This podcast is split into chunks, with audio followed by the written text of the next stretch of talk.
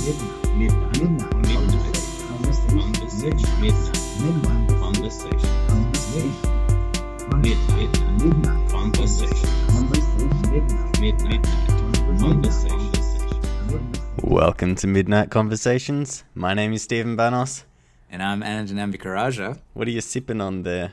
I'm uh, sipping on an Earl Grey tea. Stephen. oh, yeah. me Oh, it- too. Oh, Earl This Grey is tea. the first time buddies. we've ever matched teas. Well, that's crazy. mostly because your beverages are alcoholic. so that's, Usually, uh, yeah. you- so, There's some uh, whiskey in this, but it's been a hard day, so don't judge me.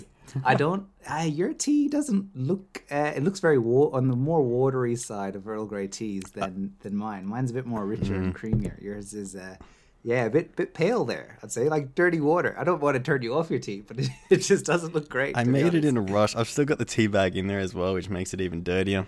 Oh, Anyway, jeez, that's all right. That's all right. Anyway. Uh, If it tastes good to you, that's all that matters. Well, we're Um, not. Look, we're not here to talk about tea Mhm. as much as I would enjoy that conversation. Maybe some what are other we time. here to talk about? Uh, we're Stephen? we're here to talk about reality. Oh, I guess. Wow. Maybe Yeah. I've gone too deep with that. A little bit too. Just put, dial it back a bit. Uh, I guess. Um, it, I mean, to some extent, we're talking about is the reality that we see in research uh, correct or accurately representing what the research should be representing? And what I mean by that is the title of this paper is why most published research findings are false. Uh, it's a really famous paper uh, that's done by I'm going to butcher his name, but I think it's John Ioannidis, uh, and he, it he wrote this essay essentially uh, arguing that there's a crisis in current scientific research, given that uh, a lot of studies that are done in science uh, aren't either aren't replicated uh, correctly. So when they are replicated, they're they're not replicated correctly, or they just aren't attempted to be replicated because within science there's sort of an incentive to uh, you know publish new findings, and it, it's not like anyone directly ever says this to you. Like whenever I publish a paper, it's not like someone has said to me, "Oh, you know, has this been published before?" or you know, "Is this brand new?" But I guess there's sort of this unspoken rule that if you are replicating another study and you state that this is a replication study, it's viewed to be as less valuable than some study that is brand new, uncovering some new piece of knowledge. Does that make sense, Stephen? Yeah, that makes uh, good yeah. sense. Yeah. So um, the value of replicating studies is, I guess, I mean, now it's sort of going the other way where people have realized that there are all these studies that haven't been replicated, that when they have been replicated, the results haven't stood the test of time or they haven't uh, had the same effect or same outcome. And so the this paper talks into the nitty gritty details as to why this is the case and what needs to be changed. But um, I guess before we get into some of that, Stephen, I guess were you aware of this replication crisis and and the the fact that um, some findings weren't able to be replicated over time? What was your understanding? Um, no, I, I I wasn't aware. I think it's interesting. Um, if there's a study showing a positive correlation between two things, Hmm. I would have thought there's just as much incentive to try to like prove that that that you know, correlation was not correct, just as much as there is to replicate it. Is that?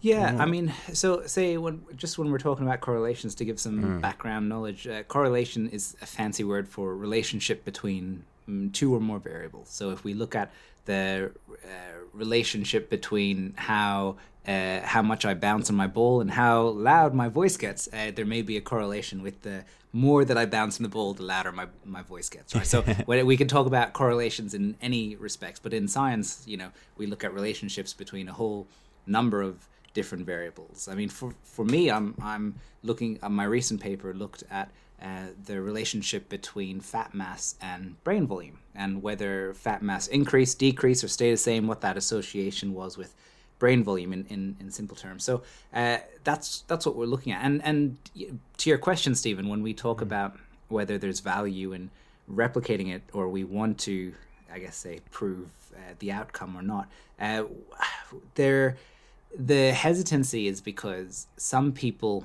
see the only thing that's partly interesting is if you were to replicate a finding and you find the same results the reviewer or panel will say well of course that's the same result that we saw previously it's it's sort of like you know you ask a child to do some sort of arithmetic, like two plus two, right? Maybe the first time that they get it is interesting to them, but hmm. it may not be interesting to you or I or the rest of humanity because we it's a well established fact that two plus two equals four. And you can increase the complexity of this to be uh, harder and harder maths uh, problems or any problem, and then uh, it becomes more and more interesting when less and less people have solved it. So I guess that's sort of the best analogy I can think of as to why there's the same sort of parallels between science and the public. Okay, I mean, if you if you published that paper about the volume of your voice and the bouncing of the ball, Yeah. and then I went out and like did a study that proved the opposite. You're saying, you know, my, my my voice wouldn't be as loud or as, as valued in that sense just because it's not, you know. Well, yeah. I mean, so, sometimes it it it, uh, it can be. I mean, but I guess it's if you find the same findings as mine, it's you're less likely to find a, a journal that will publish exactly the same paper that's done been done previously. So just the- because like there's more doubt as to the accuracy of my findings. Just like, just, just because I guess it, it's been done before to some extent, so Yeah, that that uh, lessens the uh, value of it in terms of new knowledge that's being presented. Even though it, it, it is it is valuable and it can be done in different populations, different ages. You know, just because I do it, and most studies are not on. Well, you can say quite confidently that all studies don't incorporate all every single member of the population. So Yeah. you can't say that um, my study is uh, applicable to you know all people who are young or super old or on on different spectrums of, of different uh, have you know different conditions all these sort of things uh, the study isn't generalizable for. So there's you know areas in which you can replicate but just often it's not. And so what this what this study in particular or this essay i guess um, goes into more detail in discussing is a few things that result in. So I guess the replication crisis is one easy way of explaining why um, a contributing factor to why some findings go unchallenged and are false. Um, but other things that uh, influence this is uh, something called power. So the, pro- the the study says the probability that a research claim is true may depend on study power and bias. Uh, the number of other studies on the same question, and importantly, the ratio of true to no uh, relationships among the, uh, those that are found in the scientific field. So, what power is, is your ability to detect an effect, right? So, um, if it's it's a complicated concept, but uh, at the essence of it, it's do, will you be able to detect an effect or not detect an effect? So, say we have uh, a jelly bean that's black in a sea of a thousand jelly beans that are not black, say multicolored. Um, if you were to pick up one jelly bean, uh, the chance of it being black is very, very limited, right? So I guess when we talk about the say the black jelly bean is the effect we want to find, it, when we talk about power in this situ- situation, uh, the uh, there's a very limited scope of power to be able to detect an effect in this in this sort of area. However, if 50% of the jelly beans in this pool was black, then you're more likely to find the effect. And and so this analogy transfers over to say we want to be able to detect an effect of I guess back to my example of fat mass on the brain. Well, we need to know by how much does fat mass change. So if fat mass changes by one gram, it's harder to detect an effect between those two things than if it was to change by a kilogram. Um, and so, so all these factors come into play when we talk about uh, power. So, Right. So pe so researchers are less inclined to you know, conduct studies where there is a lesser power to well, an effect. so, sometimes, yeah, you're you're on the right track. I guess sometimes researchers have no choice. What things that can influence power is are things like um, sample size. So, Mm-hmm. um, the larger your sample, the better you have uh, to de- better ability you have to detect an effect. The better power you have in your study. Um, uh, but feasibly, not everyone has the income to be able to collect data on thousands of people. Sometimes it's 10, 20, 30 um, people, uh, particularly depending on the population. So um, this can limit power, which means that sometimes you find an effect just because of the sample size. But if you were to increase your sample size, that effect may may not be there. So that's a that's one thing. And, and the first point that this article notes is the smaller studies conducted in the scientific field, less likely the research findings are to be true. So if they are based on a smaller sample, and which is a, a thing that the listener should always be thinking of, especially if they read any paper or any news article. If it's based on you know a pilot study of ten people, um, it's it's less likely that those findings are generalizable to them personally than than yeah something on much larger larger scale. Yeah. Oh, very very interesting. Mm. All right. So what what what are the other things then that that affect um, the likelihood of a paper being false? Yeah, um, I mean, the other factors that they talked about in this study were uh, the greater the number and the lesser the selection of tested relationships in the scientific field, the less likely the research findings are to be true. So, um, the a chance at which the relationship is being investigated, if if they're not being investigated uh, a lot, then they won't be you know the, you're less likely to find it to be true. So, for example, if uh, you and I, Stephen, were to do a experiment or a study, and um, I did it on one topic, and you did it on a topic uh, that wasn't as the same as mine, right? Um, it's likely that we both find an effect, right? However, the chance that if you and I both did two studies which were the same and uh, we went back and forth, there's a chance that our our overall outcome could be different, and it could be for a number of reasons. Could be the way you did your study, the way I did my study. Um, maybe uh, you analyzed things a bit differently, or the way you held or measured something was slightly different. So all these inaccuracies um, can contribute to differences in results. So no two people doing the exact same study will always get the same answer. Although that's sort of the goal of science, and that's why we're so rigorous in our methods to try and make sure that it can be replicated. You know. Yeah. Um, and but yeah, another an issue that I found when I started my PhD was I was like, okay, so I know that method methodology is really really important to make sure that a paper is um, re- able to be replicated. So I, I did a systematic review for the first my first study, and I put a lot of detail in the methods.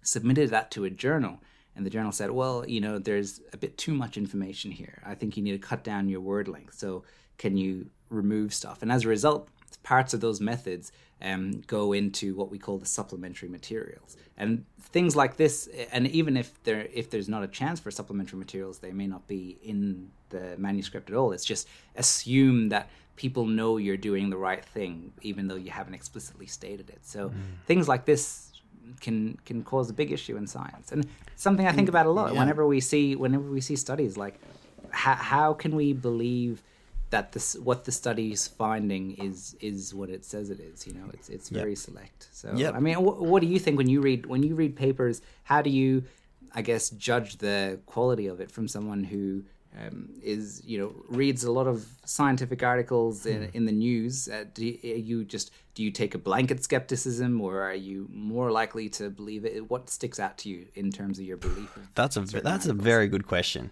That's a very good question. I honestly, I think most of the time I judge the quality of a paper based on my preconceptions of what I thought the results would be, Right. which is So- not good. But I, I, I have to be honest with myself. I think that's honestly how I.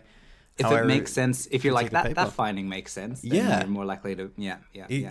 exactly. Obviously, if like there are clear limitations to the paper that really stand out, I'll be like, ah, that's all. That's stupid. But yeah, Yeah. other, otherwise, I'm not really thinking too much about it. So I, I'll, Hmm. I'll give you an interesting example of the based off of that that I heard recently was about testicular cancer, and Hmm. uh, they found that trauma to the testicles. So say you get kicked uh, really hard in in the testicles, um, is linked with higher rates of testicular cancer. Um, does that finding make Wow. intuitive sense to you? I think so. Yeah. Does Hmm. So that make they look- intuitive sense to you? I, I mean, it did. I, I couldn't I, I didn't couldn't really get why it was linked with cancer. So cancer is you know when cells divide uncontrollably. I wasn't sure why is it that trauma specifically within uh, testicles is related to this opposed to say if I was to punch you really hard in the arm, why does that not cause cancer? Anyway, so what they found in this study was that um, they're it's not entirely proven yet in terms of whether this is the case. It could be that there's some relationship, but more likely they say that it's to it's due to the fact that those who get hit really hard in the testicles have to go see a doctor, and then uh, the doctor is more likely to find that any testicular cancer that's there than people who don't get uh, hit in the testicles and then don't see doctors. So people who just get Right. hit in the testicles are more likely to see doctors and have their Hmm. um, testicles examined than people who don't. So um, that is that's Very why interesting the- the knowledge. Hmm. association is there. So I, I well, I just think it's interesting in the sense of intuitively it makes sense, but the Yeah. reason behind it is something far more complex. And this is just one example which it, I think applies to all science. It, there's I've I've often found whether it's a reflection of my intuition or not uh, that intuition is wrong more than it's correct. And so that's why the tool of science was developed so that you could try and remove this intuition and bias. And I find that some harm in science comes when people just set out to try and prove their intuition correct and it can lead to dangerous things. And sometimes it's more interesting to let the cards play as they are and then see try and understand well why is it that way? And so hmm. Well, I mean, what this paper says is that it's really dangerous in areas where we don't have intuition and people are kind of just putting all of their faith in science. Hmm. And, And- I feel like I'm arming climate deniers right now because, I mean, climate change is one of those things where we don't really have great intuition. We know, like, from history that your climate changes. Um, but you know, none of us have lived long enough to really experience that. Um, and so, I think yeah. interestingly with climate change, uh, funnily enough, whilst the studies uh, that there's been new enough studies that have been done in related fields that allow us to understand that that you know across the uh, board we do see that you know the world or globe is is warming uh, over time, and so I think what's interesting it's an interesting example because when we compare that with a lot of health research sometimes you know in climate change research it's because there's such fierce debate that replication is sort of encouraged and every every new finding adds support. But i guess within some areas of health research uh, a finding is just as is and isn't valued as much so i guess there are certain fields where replication is required but i just on the point of climate change research it's just um, quite a, quite strongly across the board with among scientists is the fact that there is global warming and that it's it's yeah Yes. happening it's just that I think when we talk about stuff like that, it's more, it's not so much the science that has an issue as, as this article is talking about, but more the communication of that science to the public. And uh, Correct. I think it's the public intuition saying, well, that doesn't make sense. The world is so big. Like, how is it just, you know, and, but in reality, the, the, the interpretation of the data that is there shows a very different story. So, yeah, and we're, we're actually we're seeing similar things with coronavirus now as as well, which is concerning. But it is it's like it's a Yeah. politic politicization of the issues more than people like looking at the studies and being Mm-hmm. like, well. I disagree because of these ten reasons. I, think. I don't, I don't know if it's that well thought out. Is my point. No, no, yeah, and, and you're right. And I think with uh, COVID, the issue is a lot of these issues that this study's raising are relevant to COVID in the sense of, um, I think the scientific rigor is slightly lost on studies that have been published because there's been a push to publish studies quickly. And so when you have that, maybe sample sizes don't need to be as large. Maybe you know the data isn't available. And i think there's been many findings which came out and then were found not so much to be true and were either retracted or there was big outrage in the scientific community and back, back and forth because mm. science by nature is a slow process generally. And because it takes time to collect data and, and analyze it and to have confidence in it. But i think the it, it's fine to publish science quickly, but the issue was that it was was published quickly and then straight away relayed to the public as to what the findings were, and then this sort of disconnect is what can cause a lot of issues. So Yes. um, There's- and yeah, The, the, there's also with, with stuff like COVID and with climate change, I feel like there is an incentive for researchers to publish stuff that promotes action towards saving lives, or more mm-hmm. like the converse. Like you don't want to you don't want to publish a paper that supports inaction, where that inaction could cause death, because there is like some kind of I don't know moral or ethical mm. obligation, whether it's underlying or or overt. I think. yeah. There, I think there's there's certain topics that are I guess people are more hesitant to investigate because mm. the the ramifications of what that topic means is is yeah is big. So yeah, there's many topics out there. You can think of any, but the, any that are controversial uh, often find it it's difficult to, and and they can be as simple as you know gender differences. A lot of people don't like. Um, the the research in gender differences is an interesting point because uh, there are, well, I should say, sex differences. So uh, when we look at this sort of scientific research, there are sex differences that we find in the brain, you know, and and uh, but communicating that to the public isn't always. Uh, uh, as an easy process because the media loves to carry away with what this is or what that is. Like, for example, uh, a well documented sex difference is that men have larger brains than women. Um, So you know this is this is well well known and well documented, but the they found that this size in brain is most likely correlated with body size. So men on average are larger than women. So that as a result, everything is proportional. So your head is bigger and then your brain is is bigger as a result. But when we look at measures of intelligence, there's no difference between men and women. So Yeah. it's um yeah, these these things are, are, are difficult to communicate. So Literally everyone listening to the podcast just tightened when you were like, men's brains are bigger. They're like, oh no, where's he going with this? it's- structurally it's the way and and you know to, to explain it even a step further we account for this in our in our studies so we actually mm. do something called adjusting and we adjust for head size so when we look at the brain of two people i don't want to say that this effect is bigger in men than women so what i do is i adjust for the size of the of the head eh, in the analyses so that i can have a fair comparison between men and women. So, if, I mean, and all of these things are very, very difficult to communicate because they're not always explained well uh, to the public, and it can cause a lot of issues. So, Oh, so like what you're saying is that men are smarter than women? I'm going to make that my Facebook yeah, status. yeah, that's ex- yeah, Yeah. and, and that, that's what can happen. I see the problem. Yeah. Not only do you see it, you are the problem.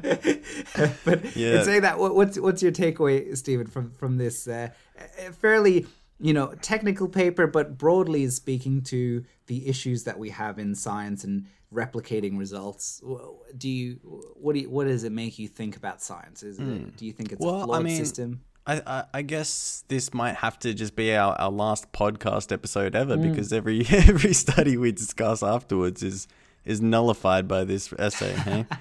well, I, I think what we do, which is good in our podcast, is we look at systematic reviews and meta analyses, which can sort of account for a lot of the uh, points that are raised here as issues. Is the fact that we look at one effect across many different studies and sort of find the average to see is there a positive or negative effect, and that can help with a lot of the issues that are raised from this. So that's why uh, I find systematic reviews to be so good. So um, yeah, no, don't hold out uh, hope yet. It's, uh, there's still positivity uh, in the future, so it's all good. How does how does this essay affect your life? It um, it's a big question because it. Uh, I mean, the, technically, it affects it in in a number of ways because it makes me reconsider a lot of the nitty gritty details when I'm reading papers or analyzing studies. You want to always have a healthy level of skepticism when it comes to science, but we realize that um, a lot of these issues that are raised in this paper aren't issues that can't be solved. So they what I mean by that double negative is it, they can all be addressed through appropriate statistical design. I think just sometimes the incentives in science drive us to publish uh, findings and move on before ad- adequately like dissecting a finding, having it replicated across different populations, and then moving on from there and having it in large sample sizes when it's possible to inve- investigate these effects. So, um, yeah, I, I think that the outcome is it's a positive one. It's a good reminder. It's sort of like to me, this is the equivalent of say a parent telling their child to oh make sure you you know look both ways before you cross the street. Like it's just it's just a good good reminder to do so in science. So that yeah, that, that's, Very nice. that's my takeaway. So. Well, if you've listened to this and uh, you want to tell us which papers you think are false, uh, email us at midnightconversationspodcast at gmail.com. Also, send us any papers you, you uh, would like us to discuss. Where else Yeah. can they find us? Uh, they can find us on Twitter, uh, TikTok, uh, Facebook, a number of other platforms. But uh, just on the back of Stephen's thing, uh, don't don't just let us know that the uh, findings are false. Tell us uh, why you think they're false. If it's just because you feel like they are, then uh, it's more likely uh, your email address will find its way into the spam folder of our Yeah. of our mailbox. But generally, uh, I think a good discussion is always one based in reason. So. Um, yeah. Oh, also, if you were also drinking an Earl Grey tea at the beginning of this podcast, let us know. That's just Oh, a cool yeah. coincidence. Yeah, definitely. That's the way. Um, and it's saying that, uh, Stephen. I think we'll. I'll see you next week. See you next week, man. It was a good one. See ya. See ya.